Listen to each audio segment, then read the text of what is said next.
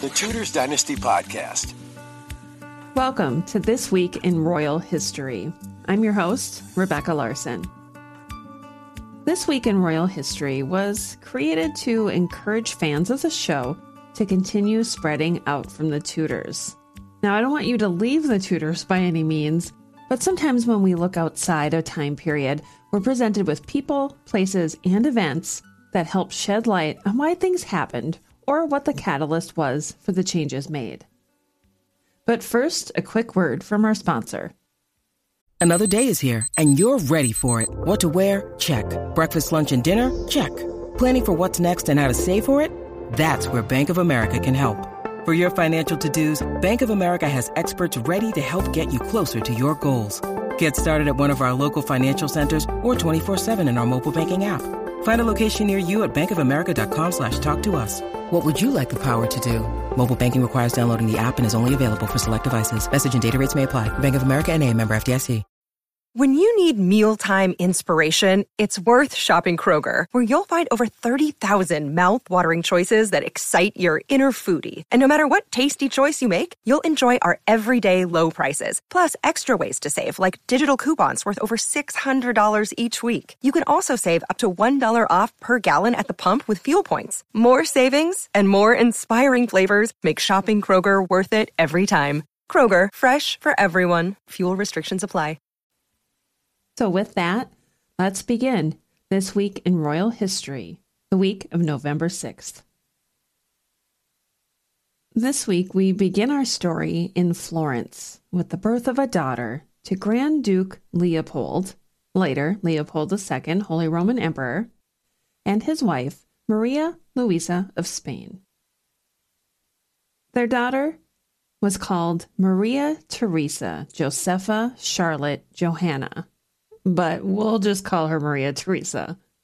Now, Maria Theresa was named after her paternal grandmother, Maria Theresa, who was Holy Roman Empress. At the time of her birth in 1767, our Maria Theresa was styled Archduchess of Austria and a Princess of Tuscany. At the age of 20, Maria Theresa was married to Prince Anthony of Saxony, and they had four children together, but sadly, none survived infancy. In 1806, Maria Theresa and her family fled to Prague during the war against Napoleon. At the death of her brother in law in 1827, she became Queen Consort of Saxony for a few short months. Maria Theresa died on the 7th of November that same year in 1827 in Leipzig, Saxony, at 60 years old. So let's say goodbye to Maria Theresa and 1827 and travel east 600 miles across Europe. As we close our eyes, let's imagine it's almost 60 years earlier. We have arrived in the bustling city of London, which was quickly becoming the largest city in Europe. This week in royal history, Princess Augusta Sophia was born at Buckingham House on the 8th of November, 1768. Augusta Sophia's parents were King George III and Queen Charlotte of the United Kingdom. Yes, that's right. It's that Charlotte, the one portrayed in Netflix's drama Bridgerton. Buckingham House, at the time, was being extensively remodeled from a townhouse, previously owned by the Duke of the same name, to a sophisticated residence for the Queen and her children. Later, it would be formally expanded by Augusta's brothers, King George IV and King William IV, into the impressive palace we know today. As the sixth child out of 14, Augusta was constantly surrounded by siblings. It was very obvious that the monarchs were not only devoted to one another, but had a mutual attraction, which was easily observed by the consistent filling of nursery cribs. Queen Charlotte went above and beyond in her royal duty by producing three male heirs first, only then having her long desired daughter, Charlotte, the Princess Royal, in 1766. If only our Tudor monarchs could have had such luck. Can you imagine? Augusta was notably attached to her closest sisters, Princess Charlotte and the younger Elizabeth, born in 1770. They often wore dresses that were identical in every way except for color. The princesses were celebrities in their own right and extremely sought after. They were, after all, very well educated in English, French, German, and geography, as well as the feminine necessities of dancing, art, and music. These impressive girls were adored by their powerful parents. The royal residences were filled with love, but also an almost suffocating protectiveness. As they would soon discover, no one seemed good enough for the king's daughters. Augusta was very close to her brothers, and as they started to grow up and part ways for royal duty, she corresponded with them frequently, keeping them up to date on gossip and the goings on in England. Two of the siblings whom she frequently wrote to later became kings, as we mentioned, George IV and William IV. Her fourth brother, Prince Edward, was the first male heir to have a legitimate child survive. A very special child indeed. The future Queen Victoria, who came to the throne after her uncle, King William IV, died in 1837. King George's protectiveness and lack of solidifying matches probably pushed Augusta into Major General Sir Brent Spencer's arms in 1800. A letter was discovered, thought to be written in 1812. In it, Augusta writes with ardor about the object of her 12 year affection, almost begging her brother, the Prince Regent, to give her permission to marry him. She doesn't name who it is, but it has been deduced that she was referring to Brent Spencer. It's believed that they stayed together in a clandestine relationship until his death in 1828. Augusta attended the wedding of her niece, Queen Victoria, who she freely gave advice and guidance. Princess Augusta died on the 22nd of September, 1840, at the age of 71, at Clarence House and she was buried at St. George's Chapel in Windsor. Now, let's travel back in time to 14th century Paris and witness the birth of another royal princess. Isabella of Valois was born this week on the 9th of November, 1389. Isabella came into the world at the newly renovated and luxuriously expanded Louvre Castle. She was the first child of King Charles VI to live past toddlerhood, and therefore was a valuable asset. Not as valuable as a son, but potentially useful nonetheless. Isabella was adored by her parents and showered with gifts and attention. As the oldest child of a powerful monarch, her marriage would need to be both politically and dynastically advantageous. Isabella's birth came smack in the middle of the Hundred Years' War. England and France had been embroiled in bitter battles for 50 years, and many magnates reveled in this turmoil, partly from lining their pockets plundering, and partly from the glory that came with war. Controversially, Charles and King Richard II of England craved peace and looked to end their deadly rivalry.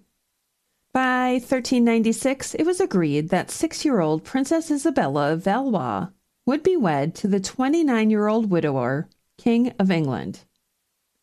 The monarchs and their enormous entourages gathered in France in October 1496 in an elaborate and extravagant meeting. The two kings laid the charm and chivalry on as thick as they possibly could while presenting each other with expensive gifts and displays of affection. They then formally agreed to a 28 year truce between the two countries. Following the successful summit, a glittering wedding took place in Calais, as little Isabella was donned in the finest garments and jewels. Her adult husband's tenderness and consideration towards her would have helped put her at ease. We can only imagine the excitement, nervousness, and pride she felt. and after the wedding, the couple embarked on a journey to London for her coronation. The little queen, as she was known, must have been delighted with the pomp and circumstance as she was crowned Queen of England at Westminster Abbey in 1397. Queen Isabella resided at Windsor Castle with her own court and was surrounded by important and trusted noble ladies, including Catherine Swynford, Duchess of Lancaster. For the next two years, Richard visited Isabella and is believed to have developed a loving, almost paternal fondness for her. For the next two years, Richard visited Isabella and is believed to have developed a loving, almost paternal fondness for her.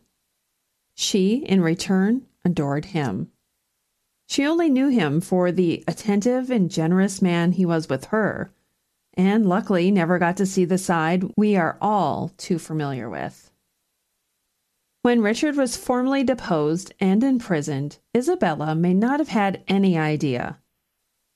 When she finally realized he was dead, she was understandably distressed, heartbroken, and probably enraged at the audacity of the new King Henry IV's proposed marriage between her and his heir, Henry of Monmouth. She was only 11 years old, but strong in conviction, and refused the proposal. To her relief, Henry IV finally allowed her to return home to her parents, accompanied by her jewels, but not her enormous dowry.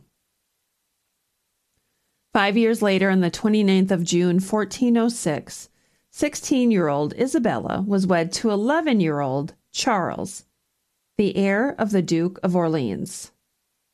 Her father in law was violently murdered the following year, and the couple became the new Duke and Duchess of Orleans. In 1409, when Charles was 14 and Isabella was 19, she gave birth to her only daughter, Joan. However, Isabella tragically died in childbirth, as was so often the case in those times.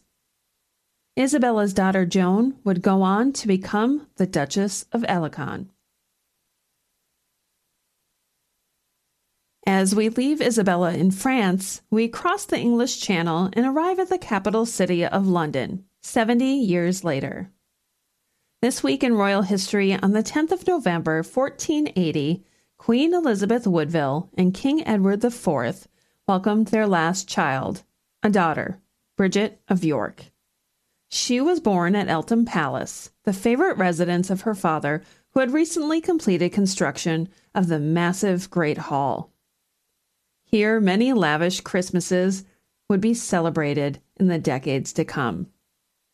Unexpectedly, a few years later, in 1483, her father, King Edward, died. This would have been a terrifying and confusing period for the tiny Bridget. When Queen Elizabeth's brother Anthony Woodville and Bridget's half brother Richard Grey were arrested by her uncle Richard, Duke of Gloucester, Bridget and her other sisters were gathered up by their mother and rushed to Westminster Abbey seeking sanctuary. The list of traumatic events that occurred while the girls were in refuge are too much to go into here. So we'll continue our story almost a year later, when the Dowager Queen felt it was as safe as it would get, and she and the girls could finally leave the abbey and sanctuary. The following year, Richard, now the king, was defeated by Henry Tudor. King Henry had partially gained support on the promise that he would wed Bridget's oldest sister, Elizabeth, thus uniting the two houses and finally bringing peace to the realm. After the wedding and the coronation of her sister, now queen, Bridget joined the Dartford Priory and became a nun. While it is uncertain if this was her choice or not, we know that she lived here for the rest of her life. Bridget did journey outside the priory once for her mother's funeral, at Windsor Castle in 1492. I'm sure it brought her some happiness and comfort to be reunited with her sisters Anne and Catherine, who were also in attendance. Her sister, the Queen, was unable to attend due to her confinement awaiting the birth of her fourth child. Queen Elizabeth kept up a relationship with Bridget and was recorded to have sent money to her and the prioress in 1502 and 1503. While we do not know the exact year of Bridget's death, it was before December 1507, as it was recorded in Henry VII's account book that he purchased the marble stone covering her tomb. Sadly, the stone bought for her by her brother in law would have been destroyed or possibly reused during the dissolution of the priory after 1539. Henry VIII kept the site and buildings for his own personal use. And that concludes this week's highlights from This Week in Royal History. New episodes out every Sunday. I'm Rebecca Larson. Thank you so much for listening. Until next time. Thanks for listening to this episode of the Tudors Dynasty Podcast. You can follow and support the Tudors Dynasty Podcast on Facebook, Twitter, Instagram, and Patreon at Tudors Dynasty.